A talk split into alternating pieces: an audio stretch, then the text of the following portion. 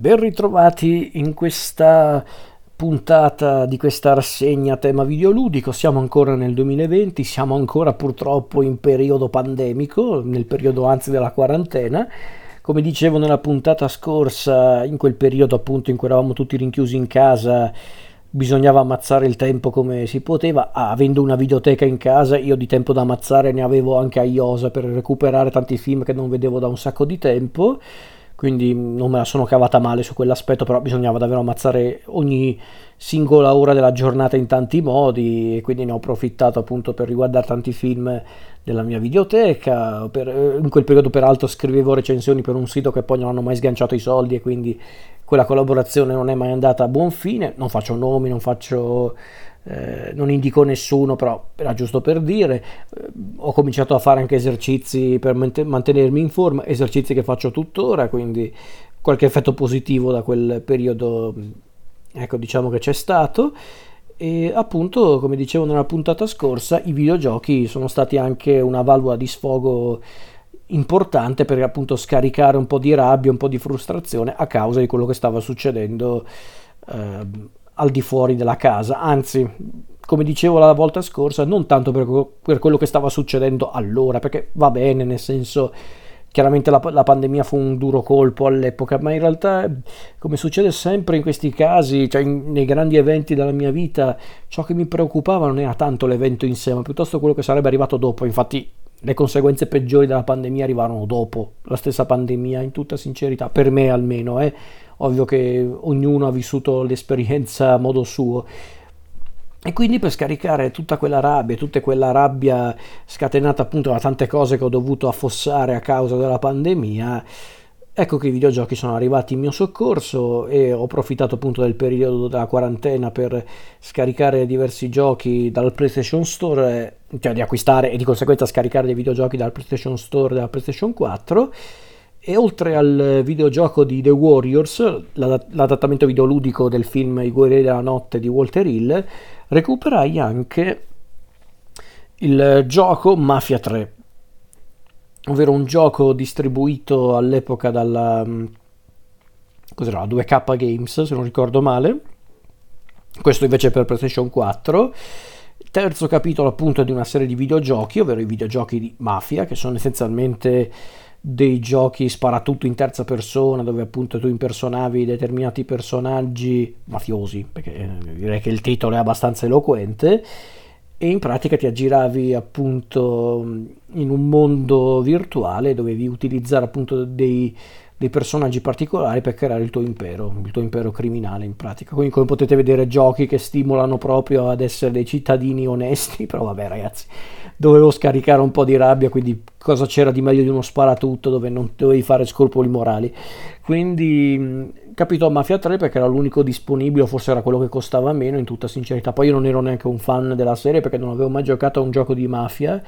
eh, della serie Mafia, ho recuperato giusto Mafia 2 qualche anno fa per pura curiosità. Mafia 3 forse tra i giochi di mafia, visto che li ho recuperati bene o male tutti e tre, è quello che forse mi ha colpito di più perché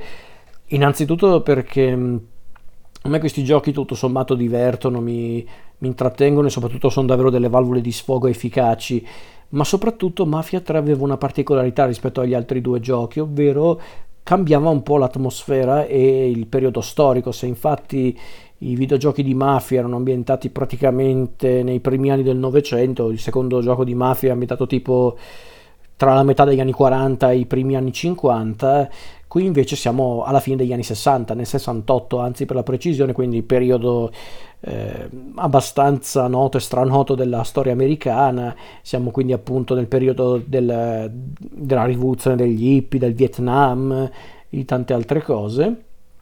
Ci troviamo in questa cittadina che questa città che è New, Bur- New Bordeaux, che sarebbe praticamente l'equivalente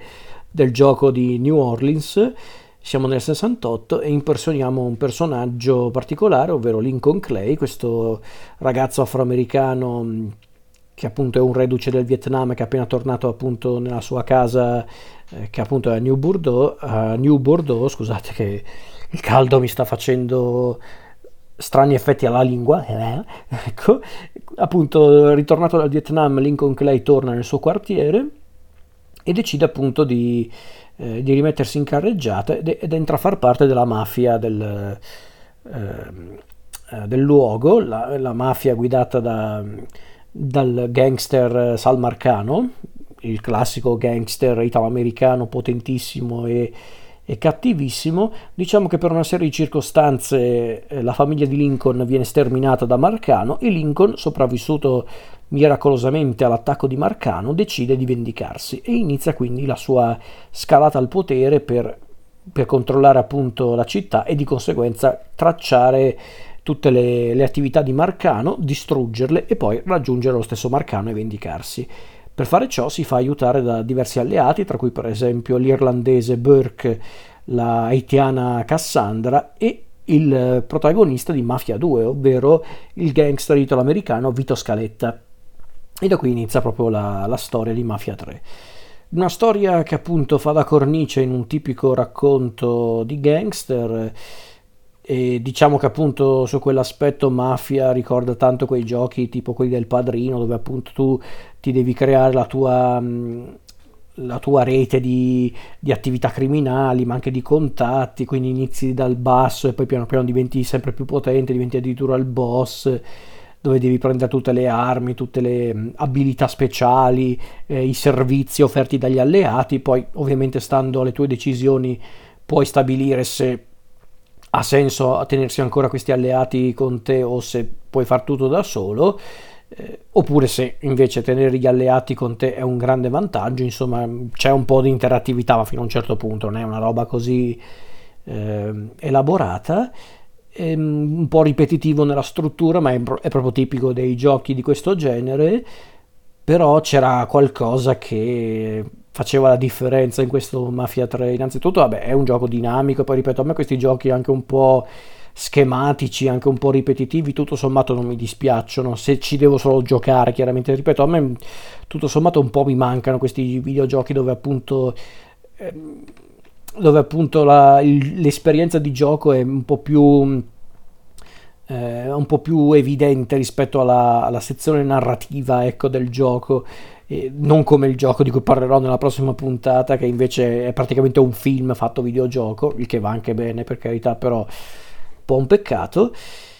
E come dicevo, a parte appunto la struttura del videogioco, in realtà ciò che mi piaceva di Mafia 3 era chiaramente l'ambientazione, gli anni 60, con, con proprio la volontà del gioco di presentare proprio una realtà storica che magari noi, cioè io e i miei coetanei conosciamo grazie al cinema, grazie a tanti prodotti di finzione, mentre chiaramente eh, molti della generazione dei miei genitori se la sono vissuta per davvero quell'epoca, quindi appunto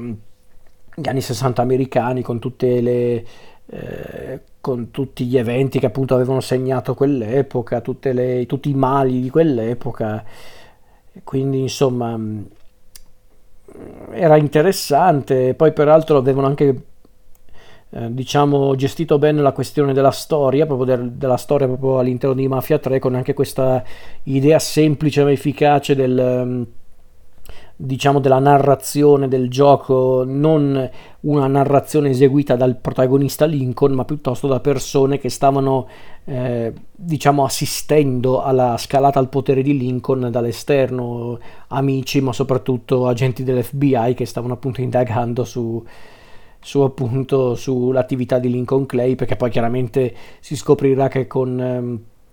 l'ascesa di Lincoln Clay e di conseguenza la sua guerra con Marcano eh, venivano sempre più fuori tanti, ehm, tanti dettagli sulle attività di Marcano tra cui ovviamente le classiche eh, accuse che riguardano per esempio la cospirazione che ha portato alla morte di Kennedy quindi c'era questa volontà appunto di creare un contesto storico, magari noto e stranoto, ma sempre molto interessante. E poi c'è una colonna sonora splendida, perché chiaramente con, eh, con, l'epoca appunto della fine degli anni 70 potevi davvero sbizzarrirti con la colonna sonora, con tanti pezzi dei Rolling Stones, Jimi Hendrix, eh, oppure mh, mm, Barry Maguire con Eve of Destruction c'è una delle mie canzoni preferite degli Animals che è We Gotta Get Out of This Place. Mm, ma davvero ce ne sono tantissime, no? Con Wood, uh, Piece of My Heart. Eh, Get Up and Get Down dei Dramatics, eh, oppure Pazzi Klein. Eh, davvero, qui ce ne sono davvero tantissimi. Comunque qui nell'ambito musicale proprio non vi annoierete di certo con, eh, con appunto Mafia 3, anche perché poi nei vari spezzoni del gioco, quelli con i filmati, hanno inserito anche le canzoni giuste al momento giusto, tra cui Penny in Black dei Rolling Stones, che è quasi una sorta di tema principale del racconto. Insomma, è un gioco piacevole che mi ha, cioè, mi ha proprio accompagnato per qualche settimana di, di, quarantena, mi ha proprio fatto scaricare tanta rabbia, quindi proprio le giornate della quarantena erano queste in pratica, ti alzavi al mattino e ti facevi colazione mm, con quello che potevi racibolare all'epoca ai supermercati, visto che comunque anche i fornitori erano un po' eh, limitati a causa appunto del covid eh, poi appunto ammazzavi un po' il tempo al mattino scrivendo recensioni su commissione, poi pranzavi, scaricavi la rabbia appunto con eh, Mafia 3, guardavi un film al pomeriggio, poi andavi di sopra io, in mansarda, io alla mansarda per fare degli esercizi e poi cercavi di non eh, avere brutti pensieri durante la notte. In pratica era questa giornata eh, tipica in, della quarantena, ma grazie a Mafia 3 i pomeriggi erano un po' più dinamici e divertenti. A volte ci giocavo anche prima di andare a fare la spesa, perché così mh, mm, mi ricordavo perché dovevo stare lontano dalle persone, cioè perché ehm, mi rendeva molto vigile, ecco, mettiamola così, perché se c'è una cosa, una delle poche cose positive che eh, puoi ottenere giocando molto spesso ai videogiochi sono i riflessi, sono eh, delle reazioni un po' più immediate. Magari non è che adesso faccio Bruce Lee e posso prevedere tutto ed essere proprio una macchina eh, di autodifesa eccezionale, ma quantomeno sono un po' più reattivo, ecco. Quindi anche questa è una conseguenza dell'esperienza con la quarantena e con Mafia 3, che è forse tra i giochi che ho appunto scelto di, appunto, di giocare durante la quarantena e ce n'erano un po', eh, perché comunque durante la quarantena avevo anche giocato per esempio un po' a tutti i giochi di Kingdom Hearts perché dovevo comunque ammazzare il tempo ragazzi quindi poi chiaramente quando arrivò l'estate e di conseguenza non, non, ci fu la quarantena per un po' ci fu quel momento un po' liberi tutti che, che, che permise appunto a tante persone di tirar fiato recuperai anche altri giochi come The Last of Us parte seconda Death Stranding di cui parlerò nella prossima puntata e quindi direi che è tutto per quanto riguarda il periodo della quarantena, non mi spingerò oltre perché non è che è il caso di ricordare nei dettagli tutto quel periodo, però visto che stavo parlando delle mie esperienze videoludiche, non potevo chiaramente non nominare quel periodo assai memorabile, per usare un eufemismo.